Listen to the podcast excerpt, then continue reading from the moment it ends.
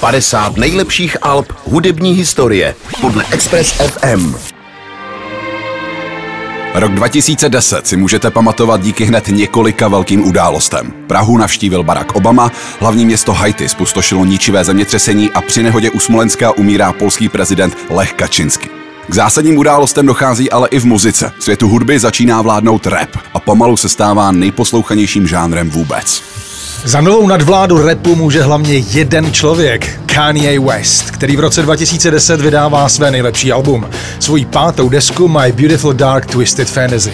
Buď ho milujete nebo nenávidíte, nic mezi tím prostě není. Kanye West je urážlivý, nafoukaný a egoistický. Ale bohužel pro všechny jeho antifanoušky má proč. Je to možná ten nejlepší rapper a producent své doby. A na své desce My Beautiful Dark Twisted Fantasy to všem rád připomíná.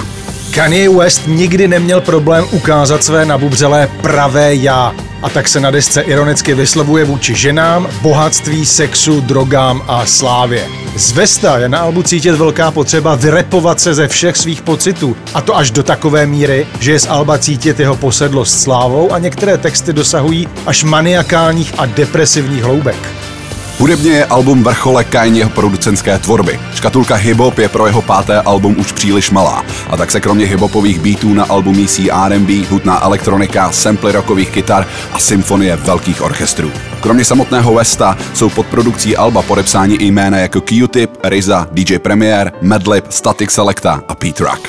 Tehdejší kritika tak zvuk Alba označovalo jako luxusní, pompézní až majestátní. Jako je to například u písně All of the Lights. Právě u ní se Kanye West asi nejvíc ulítl a to nejen díky orchestru, který byl při produkci použit, ale hlavně díky všem hostujícím vokalistům, které se na písni objevují. V jednom tracku se tu sešly Rihanna, Fergie, Kid Cudi, Alicia Keys, John Legend a nebo Elton John? Ve studiích na Havaji, kde se album točilo, se díky Westovi sešla ta největší hudební smetánka své doby. A album působí, jako kdyby i tu nejméně důležitou práci na albu dělal mistr ve svém oboru.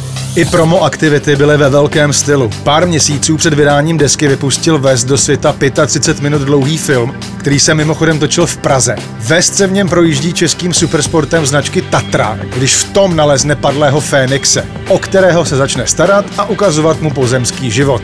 Děj filmu tak má být paralelou na Westovu hudební kariéru. V jednotlivých scénách hrají písně z Alba, včetně pilotního singlu Runaway.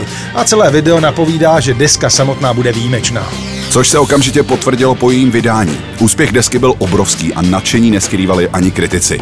Andy Gill z The Independent napsal, že se jedná o jeden z nejprestižnějších a nejvelkolepějších popových počinů posledních let. A třeba Miles Davis z Rolling Stone řekl, že se jedná o nejlepší Westovo album a že žádný jiný interpret nedokázal svoji hudbu nahrát tak temným a tajemným způsobem jako Kanye West.